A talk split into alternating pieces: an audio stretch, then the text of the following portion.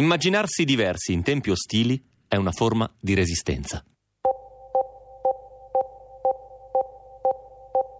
La sua casa era vicino al fiume, quindi lui aveva questo terrazzo su cui rimaneva alcune ore della giornata. Tu lo vedevi sempre assorto dietro questo giornale a leggere, era una delle sue occupazioni più importanti. Più l'oculista andava avanti, più mia mamma cominciò a preoccuparsi, finché a un certo punto ruppe il silenzio imbarazzante e disse: «Ma papà, sei sicuro? Non le vedi?»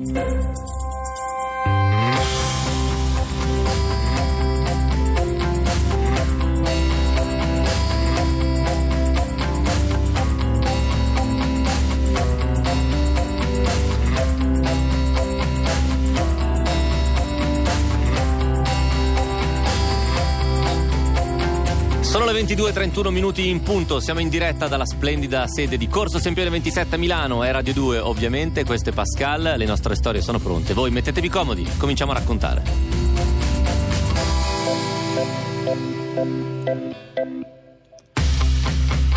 Questa storia ha inizio moltissimi anni fa, esattamente nel sedicesimo secolo, quando il cardinale Ferdinando de' Medici, già fondatore di Villa Medici a Roma, dovette, per ragioni dinastiche, abbandonare Roma e la carriera ecclesiastica per trasferirsi a Firenze, sposarsi e diventare Granduca di Toscana.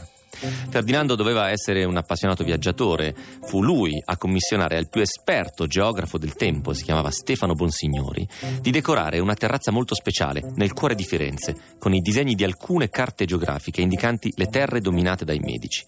Il geografo, insieme a un esperto miniaturista, affrescò le mappe direttamente sulle pareti con colori a olio, unendo all'esattezza geografica una straordinaria bellezza artistica. Per abbellire ulteriormente la terrazza, Ferdinando poi fece smontare un soffitto capolavoro, raffigurante la volta celeste, dalla sua abitazione di Roma per rimontarlo identico a Firenze.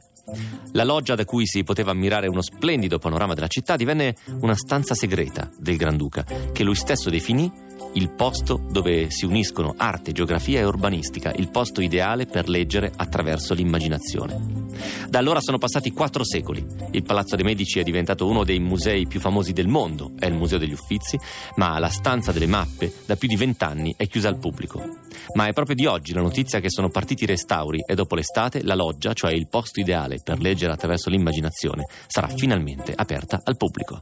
La puntata di oggi si intitola Lettori immaginari. Stasera raccontiamo di un uomo d'altri tempi e di un bambino che sognava di fare lo scolaro. Benvenuti a Pascal.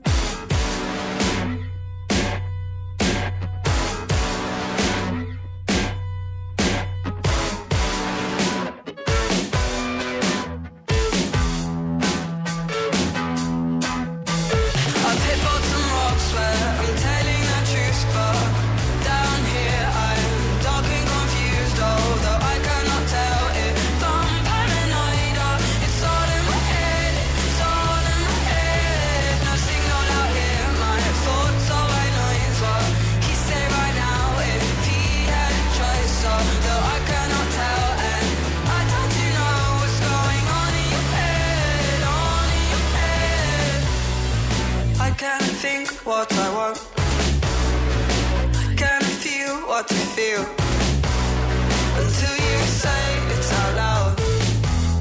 How will I know if it's real? And I can't do what I like. On the phone, know what it means. So I'm falling pressure. It's all that I need. When it hushes, you touch, but you can't know the pain.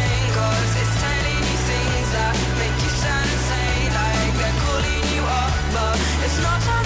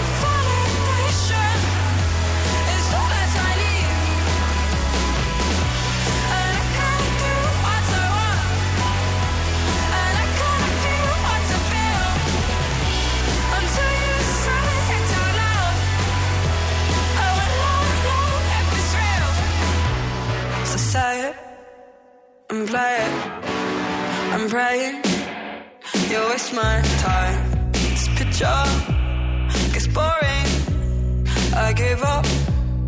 Oh darling, and I've been bottom marks where I'm telling the truth, but down here I'm dark and confused, although I cannot tell if I'm paranoid or it's all in my head, it's all in my head. I sing all out here, my thoughts, all I know is what he'd say right now if he had a choice, although I cannot tell, and I don't you know what's going on in your head.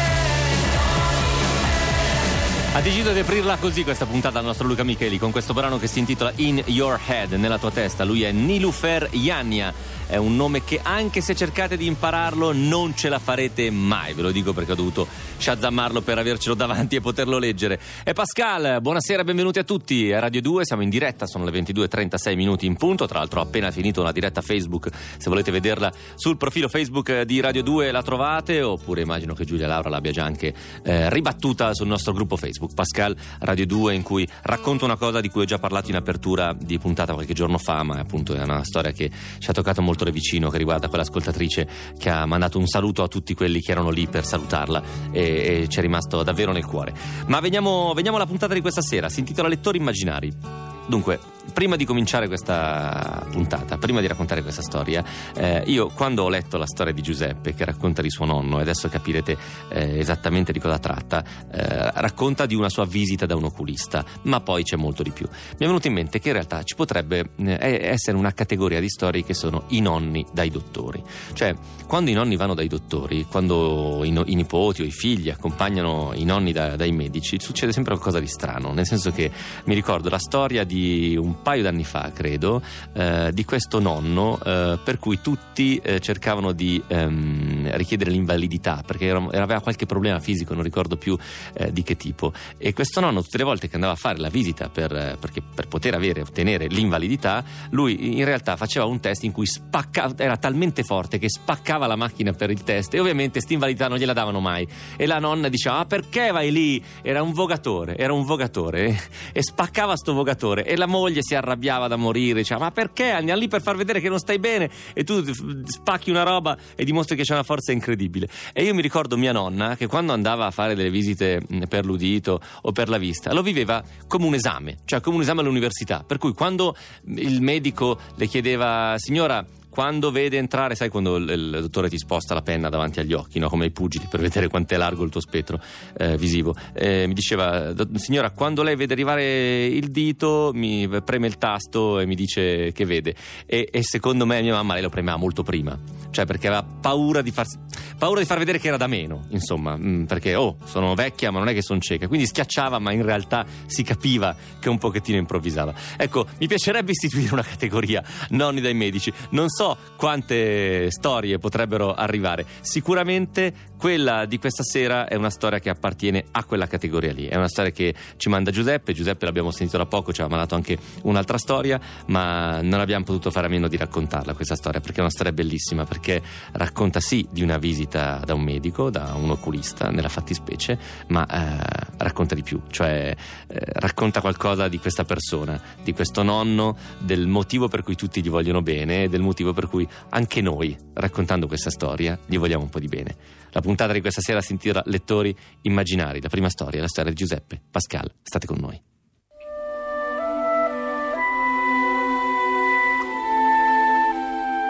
Mio nonno Giuseppe, nei suoi ultimi anni, sembrava abbastanza felice, contento della sua vita. Dava l'impressione che nonostante la sua infanzia e giovinezza fossero state molto dure e piene di povertà, fatica per la guerra, i lavori duri che aveva fatto, ora poteva godersi un po' di più la sua vita in pace. Abitava vicino al fiume e al piano terra c'era un ampio terrazzo dove lui stava molto sulla sedia a sdraio. Andava nell'orto, nel pollaio, a fare legna, ma con l'avanzare dell'età si muoveva sempre di meno. Camminava con più fatica e ci vedeva poco. Negli ultimi anni, per diverse ore al giorno, se ne stava seduto lì a godersi il sole, su quel terrazzo, sulla sua sedia, a fare due chiacchiere con chi passava, aspettando che sua moglie, la nonna Maria, lo chiamasse per il pranzo. Soprattutto, quando passavi di lì, lo vedevi molto concentrato a leggere il giornale. Sapeva gustarsi quei momenti, Non era una persona ansiosa. Era come se fosse contento della sua vita, dei figli che aveva avuto, del lavoro fatto, della casa. Era felice di tutto ciò e si godeva quella calma, seppure con un tenore di vita molto molto semplice. Aveva sempre amato, e anche ora amava molto, cantare, mangiare, e voleva molto bene soprattutto ai suoi nipoti, tra cui c'ero anch'io, a cui i miei genitori avevano dato il suo stesso nome. Mi chiamo Giuseppe. Volevo bene anch'io molto a nonno Giuseppe, ed ero e sono contento di avere il suo nome perché vorrei assomigliare un po' a lui. Abbiamo avuto la fortuna di ascoltare alcune storie della sua vita. Quello che però voglio ricordare questa sera è un fatto particolare, anche se ha una sfumatura un po' malinconica, capitato in quegli ultimi anni, quando appunto se ne stava su quel terrazzo per ore a leggere il giornale. Abitava in un piccolo paese di provincia. Viveva ancora con sua moglie Maria, mia nonna. I suoi sette figli, che vivevano in quartieri o in paesi non troppo distanti, a turno si prendevano cura di loro. Soprattutto li seguivano quando arrivava qualche problema di salute. Tra le varie visite di controllo in quel periodo capitò che ce ne fosse una programmata dall'oculista. Andare dal dottore non era una cosa molto frequente. Quella volta, come altre volte, fu mia mamma ad accompagnarlo. Andarono così dall'oculista, dove la visita in primis consiste nell'osservare a distanza il pannello bianco con le lettere di diversa grandezza e riconoscerle. Ma no, non aveva particolari problemi, stava, stava abbastanza bene, eh, era anziano, nel corso degli ultimi anni cominciava a avere qualche, qualche acciacco. Certo, era peggiorato e quindi si rendeva conto anche lui che non, non era più come prima, però non si lamentava neanche più di tanto. Raccontò mia mamma che il medico non partì dalle lettere minuscole, ma appena sopra. Perciò lei non si stupì molto quando mio nonno disse di non vederle. Erano effettivamente piccole anche per lei, figurarsi per lui. Così il medico salì verso la riga con le lettere più grandi, ma anche lì nulla.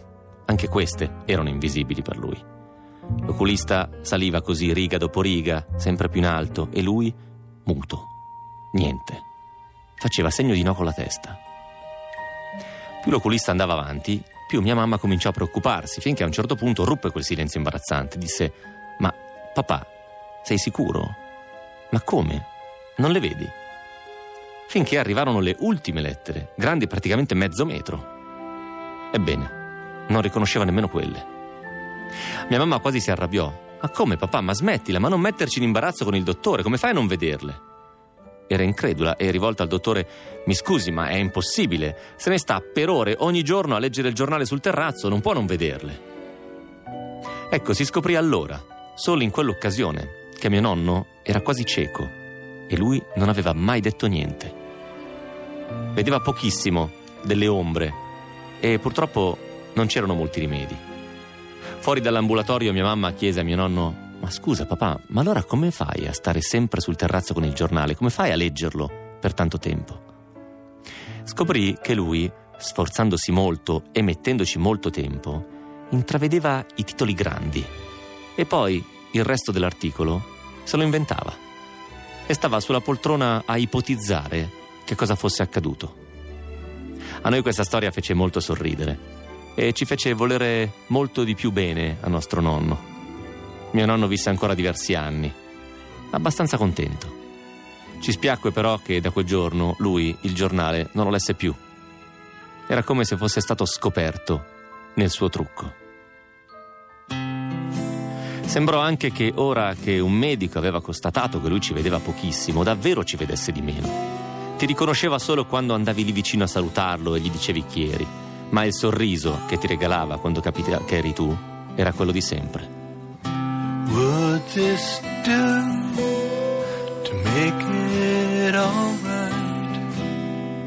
While sleep has taken you where I'm out of sight, I'll make my getaway time on my own.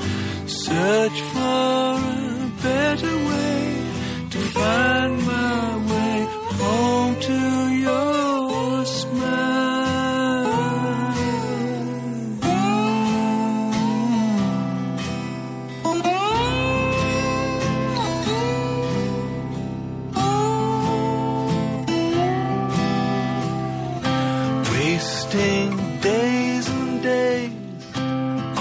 this fight. Always down and up, half the night. Hopeless to reminisce through the dark hours. The lonely sacrifice where time will allow us young.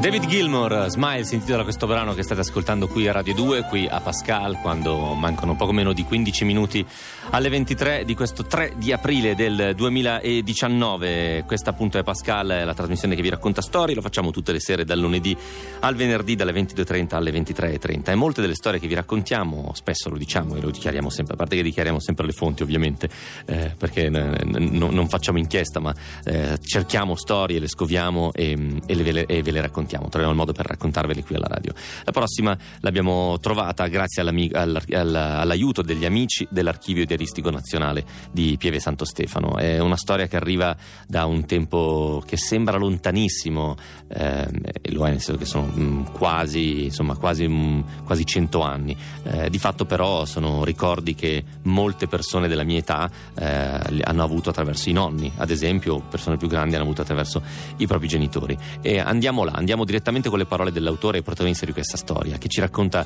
dove si trova e, e andiamo insieme a lui in quel posto. Tissi. Tissi è poco più di un villaggio posto su un altopiano a sud di Sassari, tra la valle di Mascari o di Mascari, ove scorre il fiume, e Siscia de Sena a sud. I tissesi sono prevalentemente poveri contadini che conoscono tutte le amarezze, tutte le frustrazioni derivanti dallo sfruttamento di una gretta classe padronale, e pare che la natura si sia divertita a collocare il paese in una posizione geografica ridente, quasi volesse fare dimenticare l'asprezza delle condizioni sociali.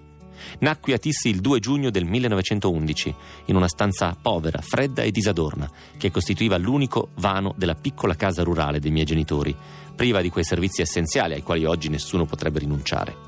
Al centro della stanza veniva acceso il fuoco, che doveva scaldare l'ambiente e, quando le possibilità lo consentivano, far bollire una pentola. Il pavimento era di terra battuta, il mobilio costituito da due letti, i cui materassi erano riempiti con foglie di pannocchie. Poi c'era un cassone, un tavolino e quattro sedie di legno rustico. Mio padre lavorava la terra, ovviamente degli altri. Il compenso era così modesto che i miei genitori si trovavano ai limiti della sopravvivenza. In alcuni periodi dell'anno anche mia madre veniva assunta nei lavori campestri e si considerava fortunata se il lavoro la impegnava per più settimane. Le condizioni degli altri lavoratori del paese non erano migliori di quelle dei miei genitori. C'erano, è vero, delle eccezioni rappresentate da quei contadini proprietari di qualche fazzoletto di terra o dell'abitazione, ma i miei genitori non rientravano tra essi. Ecco, si apre così, con queste precise parole, il diario di Antonio Ruiu, che è conservato proprio all'Archivio Diaristico Nazionale. È in questa puntata, che si intitola Lettori Immaginari, la seconda storia di questa sera è la sua. Pascal, state con noi.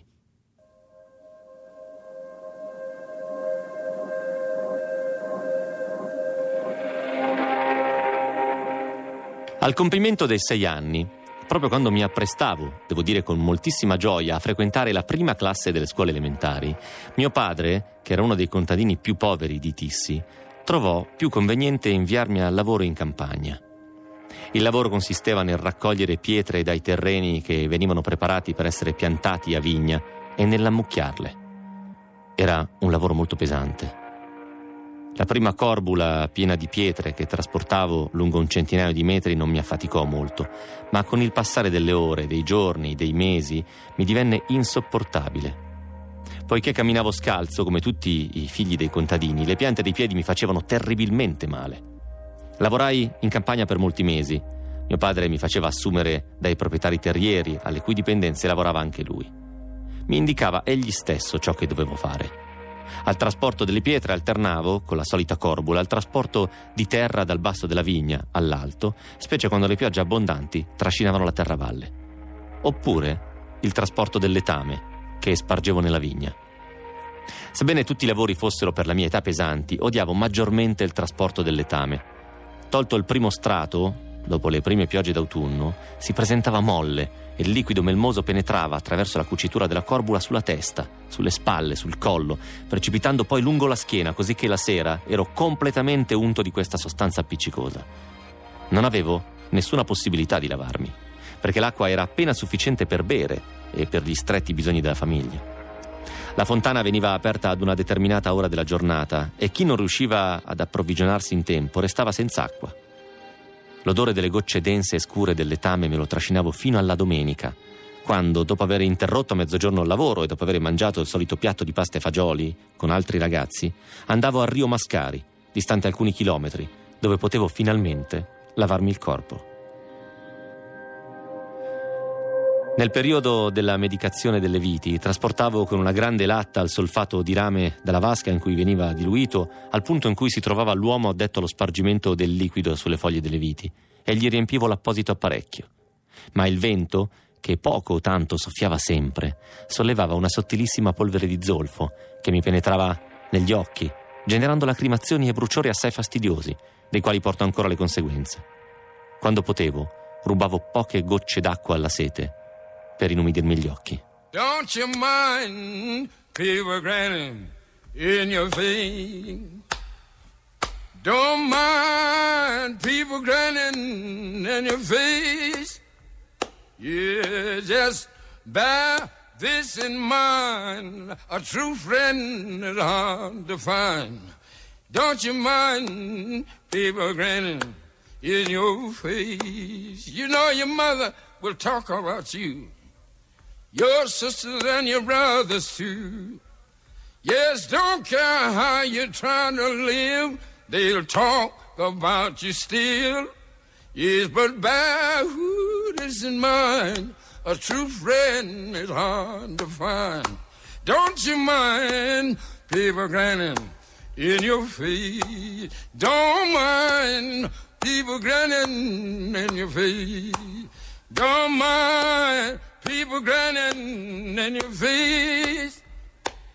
Oh, there's bad is in mind. A true friend is hard to find. Don't you mind people grinning in your face? You know they'll jump you up and down. They'll carry you all around and round. Just as soon as your back are turned, they'll be trying to crush you down. Yes, but bear this in mind, a true friend is hard to find.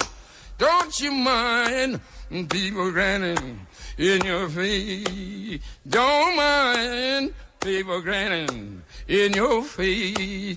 Don't mind people grinning in your face. Oh, Lord, just bear this in mind, a true friend is hard to find.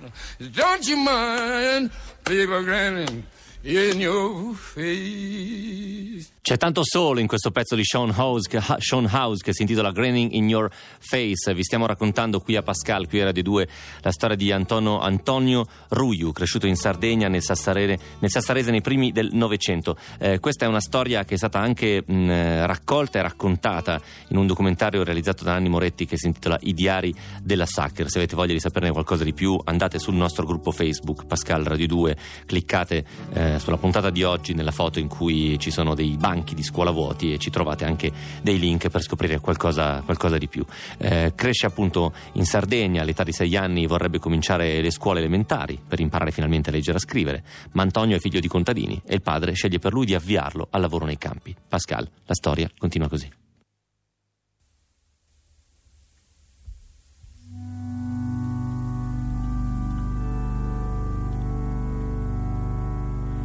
Durante la mietitura procedevo al trasporto del frumento in mannelli che raccoglievo nel punto in cui li lasciavano i mieticoltori, riunendoli in settori prestabiliti per il confezionamento delle biche, trasportate successivamente a dorso di cavallo nell'aia per la trebbiatura.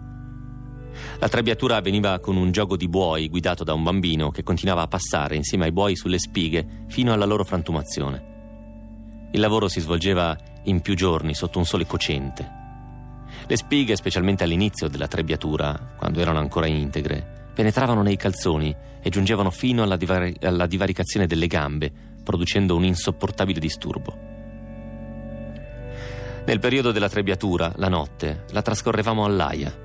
Per ripararci dall'umidità prodotta dalla rugiada ci servivamo di un comune ombrello. Non ero il solo bambino ad essere adibito ai lavori pesanti.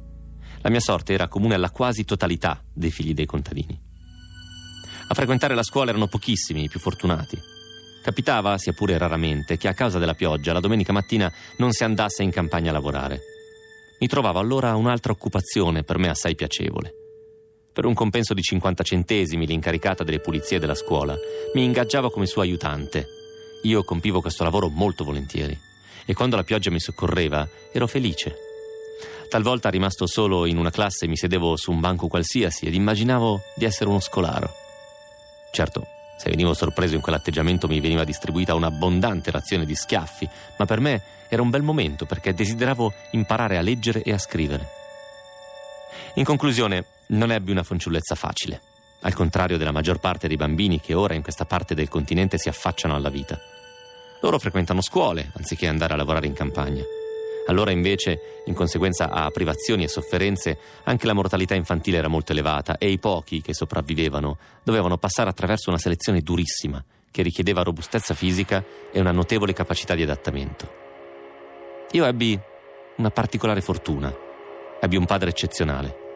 La sua intransigenza nel rivendicare i propri diritti, la sua correttezza, la sua onestà mi sono state di guida nel corso della vita. Mai prevaricare, mai anteporre gretti interessi personali nel rapporto con gli altri, mai ingannare qualcuno o mancare di rispetto alle altrui convinzioni, ma egli mi insegnò anche a non subire mai passivamente. Appresi da lui a mostrare i denti, costi quel che costi, ai prepotenti.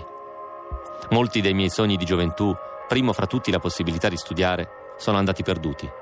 Tutto per me fu di ostacolo allo studio e per questo la mia vita è stata durissima, tutta in salita, ma non mi sento un vinto. E continuo a chiedere all'esistenza, anche se so che essa, gratuitamente, non dà nulla. Wanna give you my heart, wanna tell you my story, gonna take you to another level, you and me. Mm-hmm. Wanna give you my word, let me give you my promise. I will try to make it happen, you can guarantee. Hand in hand, walking through life and making our plans. Hand in hand, let me enter your light. Wanna show you my passion. We can make each other happy if we get it right. Hand in hand, walking through life and making our plans. Hand in hand, taking our time and making a stand.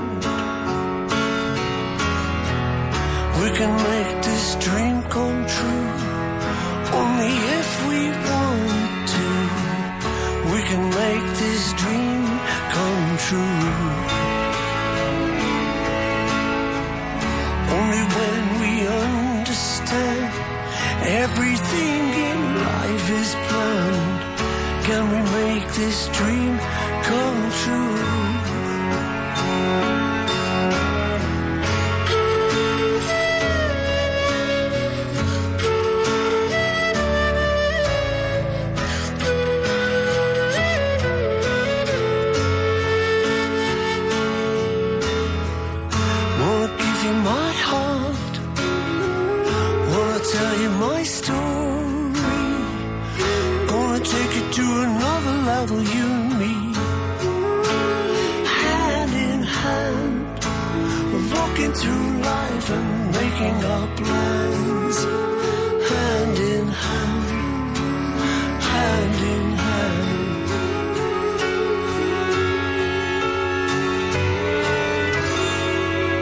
Questo è un pezzo straordinario che Paul McCartney ha sfornato di recente nel suo ultimo album, si intitola Hand in Hand, ve lo ricordate Paul McCartney, quello dei Beatles? Esattamente lui, sono le ventitré e un minuto in punto, siamo in diretta da Milano, tra l'altro c'è una grande notizia direi eh, per questa parte del mondo, per questa parte d'Italia, che piove, o meglio a Milano non esattamente, non ancora, oggi però da Torino tornavo verso Milano e pioveva, mi sembrava di, insomma, una cosa che non succedeva, sembrava da anni ormai, eh, ma al di là delle notizie di giornata, soprattutto di carattere meteorologico, la storia che vi abbiamo raccontato, che appunto è una storia che potete trovare anche in un documentario, passate attraverso il nostro profilo Facebook, il nostro gruppo Facebook Pascal Radio due, come vi dicevo poco fa, e trovate i dettagli, i link eh, per arrivarci. Noi l'abbiamo trovata, come spesso accade, nell'archivio diaristico nazionale di Pieve Santo Stefano, il diario di Antonio Ruiu, che potete andare a visitare, lo trovate online, trovate dettagli su di lui, ripeto, passate dal nostro, dal nostro Facebook, oppure potete andare a visitarlo, eh, l'archivio diaristico nazionale si trova in un posto un pochettino nascosto, un po' difficile da raggiungere. Pieve Santo Stefano è in provincia d'Arezzo, ma ci si arriva con la E quarantacinque, pa- parlandone da viva mi verrebbe da dire, visto che sono anni che quella strada ha dei pezzi che sono ancora da rimettere insieme, però se riuscite a percorrerla piano piano, uscite più o meno a San Sepolcro, Anghiari, quelle zone lì, eh, no, c'è proprio l'uscita a Pieve Santo Stefano mi pare, e, ed è un posto splendido, il piccolo museo del diario è un posto che lascia senza fiato, c'è, come sempre succede quando ci sono uh, storie di vita che vengono raccontate, che vengono raccolte da loro in quel modo e raccontate nel modo in cui lo fanno al piccolo museo del diario, c'è sempre una temperatura umana molto molto alta, si esce accaldati ed emozionati da posti come quelli. Noi siamo sempre molto grati a loro per regalarci le loro storie, come quella di questa sera di Antonio Ruiu. Tra pochissimo torniamo e vi regaliamo una storia che ci è stata regalata, è tutto un passaggio, è tutto un regalo qua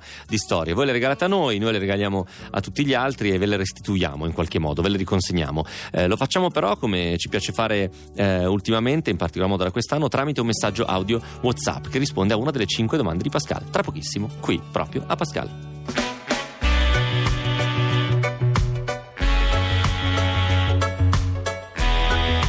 Bang, bang, bang, bang.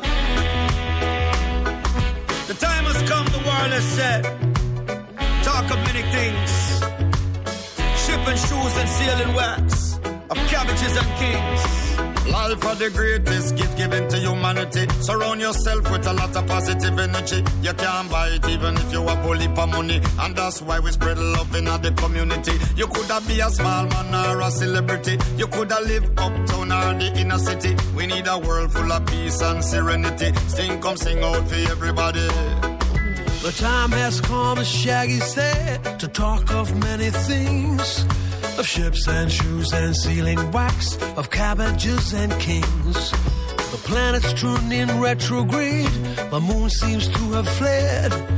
The world is spinning upside down and landed on its head. Just one lifetime, and there's only one. And there is only one. Yes, there's only one. So there is only one. Just one life to live. One life to live, yeah. Assuming that we'll make it, with no choice but to take it. I'm with you, the war is said. We'll dress for heavy weather. Whatever's on the road ahead, we're in this now together. We thought we'd make a run for it, not knowing where we're headed. We packed the car with both our bags and filled her up unleaded. Just one life. There's only one, and there is only one. Yes, there's only one, and there is only one. Just one life. assuming that we'll make it. We've no choice but to take it. Come make we take a page out of the book of life. Let go negativity and do what's right. We no longer need to fuss or fight. Unite the world and show them what's right. This generation has set a new trend. Replace the word enemy with friends. Leaders of the world, these rules can't bend. This is the message we are sent to them. E Radio due, eh, Pascal, sono le ventitré e sei minuti in punto. Continuiamo a raccontarvi storie come facciamo tutte le sere, e lo abbiamo raccontato già anche ieri sera. C'è un metodo che amiamo moltissimo, è quello di chiedervi di raccontarci una storia con la vostra viva voce tramite WhatsApp. Sapete come si fa, insomma, vi memorizzate il numero innanzitutto, che è questo qua, tre tre cinque ottanta settantasette quattrocentoquarantasei. tre tre cinque ottanta settantasette quattrocentoquarantasei. Potete memorizzarlo come Pascal Radio due, come Storie Pascal, ma memorizzate come mio cugino, come, come volete voi. tre tre cinque ottanta settantasette quattrocentoquarantasei. E che cosa fate? Lo aprite, aprite WhatsApp, ci cercate, mettete il ditino sul, sul microfono e ci raccontate una storia con la vostra voce nel modo in cui volete. Potete farlo anche adesso alle ventitré e zero sei. Se siete in auto, se siete a casa, se avete voglia, provate a rispondere a una di queste cinque domande. Eh, sono appunto sono cinque, le trovate anche sul nostro sito pascal punto blog punto rai punto it. Qual è la cosa più importante che ti è accaduta oggi, se è accaduta? Come hai conosciuto l'amore della tua vita, cioè come è nata la tua storia d'amore? Qual è la volta in cui hai avuto più paura nella tua vita, ieri, l'altro ieri, da ragazzino, una notte di tanti anni fa? Come sei finito a fare il mestiere che fai? Ehm, magari a caso, e allora non c'è una storia, magari invece no. E qual è il ricordo più bello in assoluto della tua vita? Se avete eh, voglia, fatelo in questo momento preciso. Di solito quando eh, raccontiamo la, le, le cinque domande, eh, quello è il momento più caldo per sfornare una storia. Ovunque voi siate, prendete in mano il telefono e provate a rispondere. Eh, di solito le storie durano un minuto, un minuto e mezzo, insomma quanto volete. Poi il nostro Luca Micheli le prende in mano e le rende splendide da ascoltare. È esattamente quello che è successo con una storia che ci è arrivata, credo, quest- ieri notte o questa mattina tramite WhatsApp. Ripeto il numero, già che ci siamo: tre tre cinque ottanta settantasette quattrocentoquarantasei. La storia risponde a una domanda che sembra una domanda semplice, ma probabilmente non lo è. Come sei finito a fare il lavoro che fai? Appunto, può essere un caso delle volte, eh, può essere una serie di coincidenze, oppure può essere che un giorno, una sera o una notte molto precisa succede qualcosa e tu decidi di fare quel lavoro.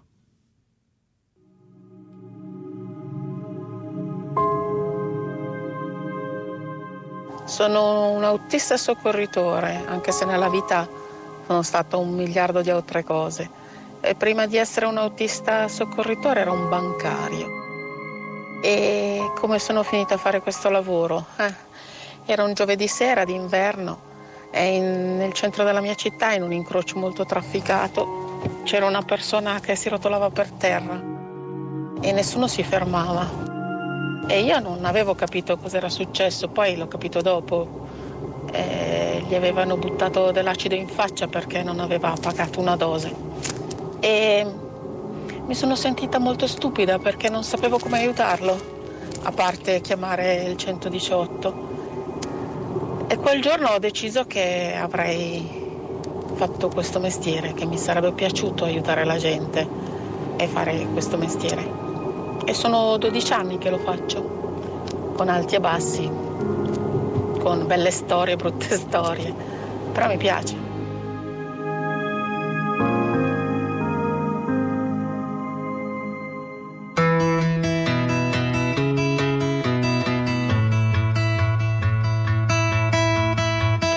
Seven texts, two a.m. halfway just all saying call me up. You can't sleep, you're testing me. Bad but sweet, and I'm just trying to keep it together.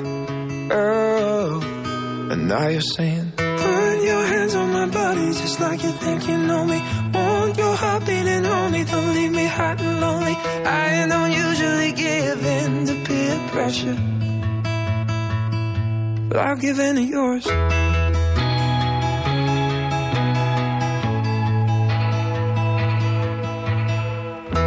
When we met, innocent, now I'm dead every time you're touching me.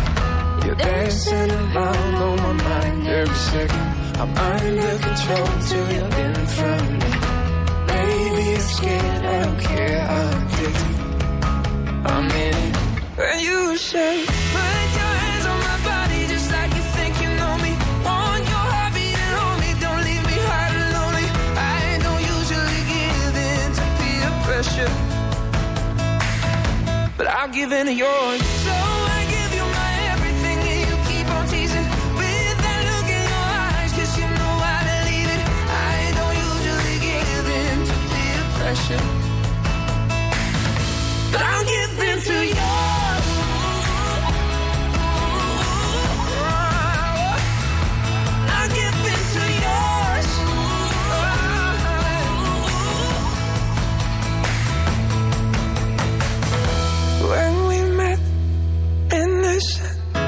Now I'm dead, and you're sin. Putting your hands on my body just like you think you know me.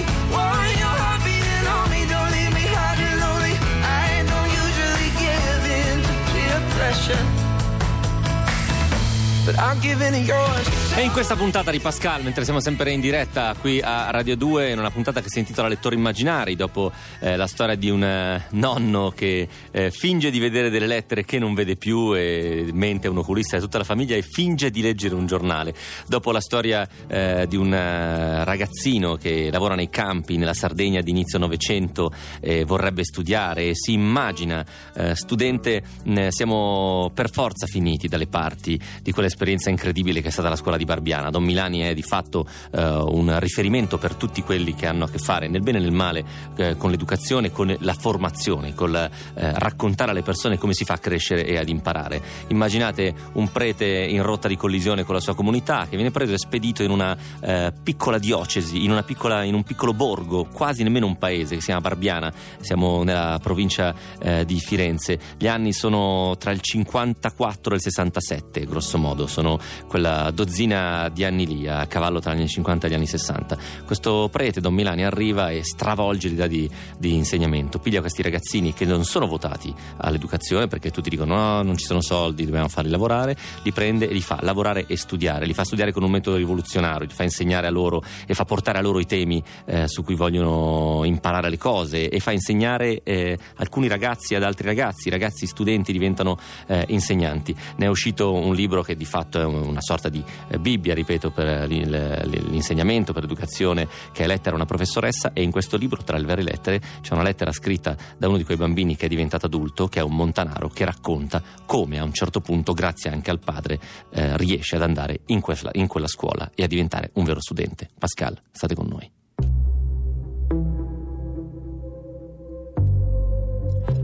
Alle elementari lo Stato mi offrì una scuola di seconda categoria, cinque classi in un'aula sola, un quinto della scuola cui avevo diritto. È il sistema che adoprano in America per creare le differenze tra bianchi e neri, scuola peggiore ai poveri fin da piccini. Finite le elementari avevo diritto ad altri tre anni di scuola, anzi la Costituzione dice che avevo l'obbligo di andarci. Ma a Vicchio non c'era ancora scuola media.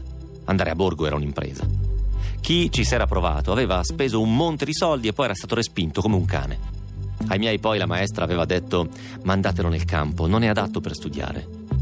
Babbo non le rispose. Dentro di sé pensava: se si stesse di casa a Barbiana sarebbe adatto. A Barbiana tutti i ragazzi andavano a scuola dal prete, dalla mattina presto fino a buio, estate e inverno. Nessuno era negato per gli studi. Ma noi eravamo di un altro popolo, lontani. Il babbo stava per arrendersi, poi seppe che ci andava anche un ragazzo di San Martino. Allora si fece coraggio e andò a sentire. Quando tornò vidi che mi aveva comprato una pila per la sera, un gavettino per la minestra e gli stivaloni di gomma per la neve. Il primo giorno mi accompagnò lui. Ci si mise due ore. Ci facevamo strada col pennato e la falce. Poi imparai a farcela in poco più di un'ora. Passavo vicino a due case sole, coi vetri rotti, abbandonate da poco. A tratti mi mettevo a correre per una vipera o per un pazzo che viveva da solo alla rocca e mi gridava di lontano. Avevo undici anni. Lei, prof, sarebbe morta di paura.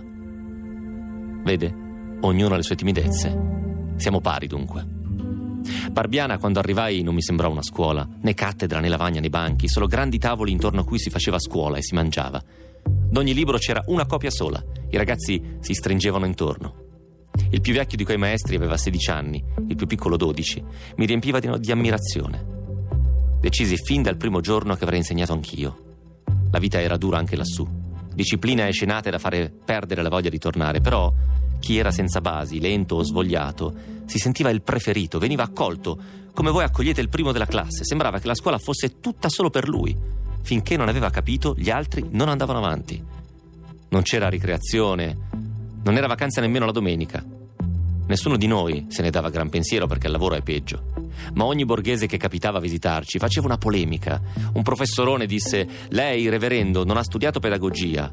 Polianski dice che lo sport è per il ragazzo una necessità psicofisica. Poi finalmente andò via e Lucio, che aveva trentasei mucche nella stalla, disse: la scuola sarà sempre meglio della merda. Questa frase va scolpita sulla porta delle vostre scuole. Milioni di ragazzi contadini sono pronti a sottoscriverla. Che i ragazzi odiano la scuola e amano il gioco, lo dite voi. Noi contadini non ci avete interrogati, ma siamo un miliardo e novecento milioni. Sei ragazzi su dieci la pensano esattamente come Lucio. Degli altri quattro non si sa. Tutta la vostra cultura è costruita così, come se il mondo foste voi.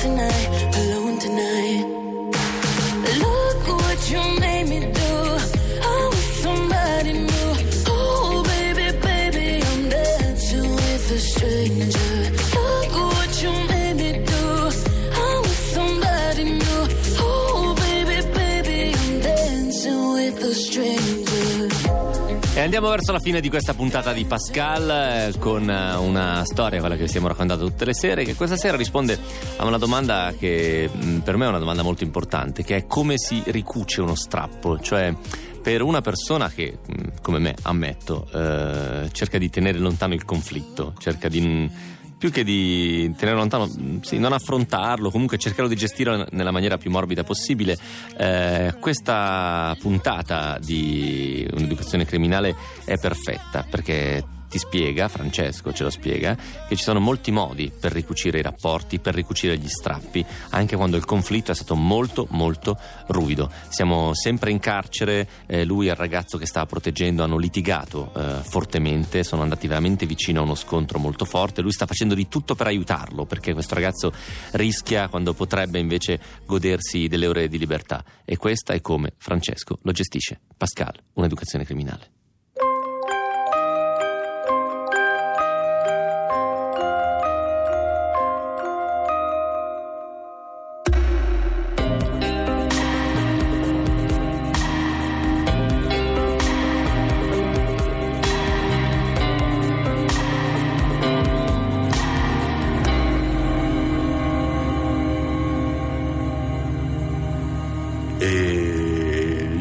Continuo poi nella redazione comunque a, ad andare dalla direzione a, cercando di far quietare, il, di calmare la direzione nei suoi confronti, perché lui inizia a subire ritorsioni, io lo vengo a sapere da altri, le ritorsioni che lui subisce, no? Quello non è che può subire, ha fatto una stronzata, io non mi parlo neanche più, non so neanche se saremo più amici. eh, per il resto del tempo, cioè, e mi dispiace perché ci tenevo tantissimo a questa amicizia, era uno degli uni, l'unico era con cui io mi trovavo molto bene. E poi io spingevo che il ragazzo tornasse giù nella redazione, che riprendesse l'attività, lui era stato proprio escluso, sospeso. Nonostante non ci parlassimo più, non trovavo giusto che dovesse rimanere isolato. Cosa avrebbe capito, cosa avrebbe elaborato da solo in cella, escluso da tutto e da tutti? Avrebbe continuato a vivere in cattiveria, non avrebbe mai capito niente, si sarebbe rovinato la vita ancora di più. Continuo a ripetere a tutti quelli della redazione che lui la lezione l'aveva avuta, che tra un mese sarebbe potuto andare a casa per Natale e si era giocato la possibilità con le sue stesse mani, che magari la prossima opportunità l'avrebbe avuta fra cinque sei anni. In redazione e davanti alle istituzioni io sono il suo più strenuo alleato, ma in sezione non ci rivolgiamo la parola. In carcere però le voci corrono velocissime, lui sa degli sforzi che sto facendo perché gli venga data un'altra possibilità. Il giorno del mio compleanno fa un gesto di riavvicinamento. Quel giorno entra in cella senza salutare. Mi passa una chiavetta U S B che di solito usavamo per passarci gli articoli della rivista. Mi dice di scaricare il file che c'è dentro. Nemmeno io lo saluto. Prendo la chiavetta e dentro c'è un unico documento Word. È una lettera. Apro questo file e mi fa gli auguri di compleanno. E mi scrive che uh, nonostante noi non ci parliamo più e uh, che comunque per lui io sono stato un, uh, un grande riferimento, un, un amico e, uh, che non sa se le nostre strade si rincroceranno ancora così, però lui comunque sapeva, divenivano le voci di quello che io stavo facendo giù per lui, nonostante differenza degli altri che lo volevano buttare via, io mi incazzavo di fronte a questo, facevo grosse discussioni per questo e la gente riferiva. E comunque leggo queste righe qua, lui mi dice così senza chiedere scusa, comunque mi dice che sa quello che sto continuando a fare, che lui lo apprezza molto, e mette in discussione che magari non, io non vorrò più lo stesso comunque avere a che fare con lui, perché riconosce che io che mi ha deluso dalla fiducia che io gli avevo dato più di una volta. E comunque io leggo questa qua, esco dalla cella, lui è in mezzo al corridoio, lo abbraccio e niente, lì rincominciamo il nostro, il nostro rapporto, sicuramente molto più forte. Con un grande lavoro diplomatico riusciamo ad organizzare una mediazione tra lui e il ragazzo con cui si era scontrato. Viene colpito nel profondo dal percorso e poche settimane dopo la direzione del carcere decide di inserirlo di nuovo nella redazione. Tutto sembra andare per il meglio fino a quando non si abbatte sulla sua testa una tegola ancora più pesante. Lui fumava le canne, no? E, e c'era il fumo. Uh, fumava molto, eh, ne aveva di fumo, aveva la possibilità di averlo.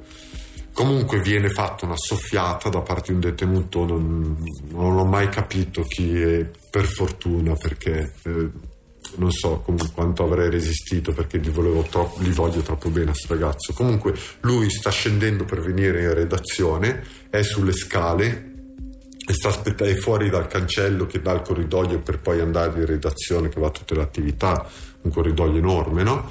È lì.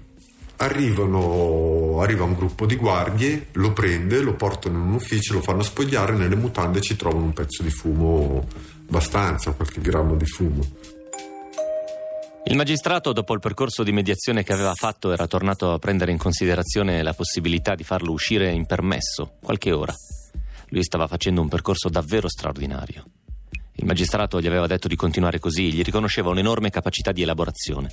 Aveva cambiato anche atteggiamento in sezione. Non solo limitava le discussioni, ma addirittura iniziava anche a fare da mediatore. Stava facendo esattamente lo stesso mio percorso, ma qualche mese più tardi di me. Aveva fatto dei grossi miglioramenti riconosciuti da tutti e si vedeva ad occhio nudo. Anche nel viso non aveva più lo sguardo arrabbiato. Eppure è bastato un pezzetto di hashish per buttare tutto all'aria. Non ho mai capito perché qualcuno abbia fatto la soffiata. Credo lo abbiano fatto per invidia. Ci si deve guardare molto le spalle in carcere quando si decide di cambiare strada. Questa volta la redazione non è riuscita a bloccare il trasferimento e lo hanno sbattuto in un altro carcere, dove si è fatto tanto isolamento, e poi, grazie alla pressione di Antonella, sono riusciti a farlo trasferire in un carcere meno duro. L'avevo convinto a iscriversi a scuola, di riprendere la... gli studi, aveva una passione per il teatro, faceva teatro. E niente, noi gli hanno dato più un'altra possibilità, l'hanno impacchettato, se n'è andato. E io mi scrivo ancora con lui, molto raramente, sono un po' bastardo su questo, nel senso, ma proprio per una questione che, insomma, però io ci voglio un mondo di bene.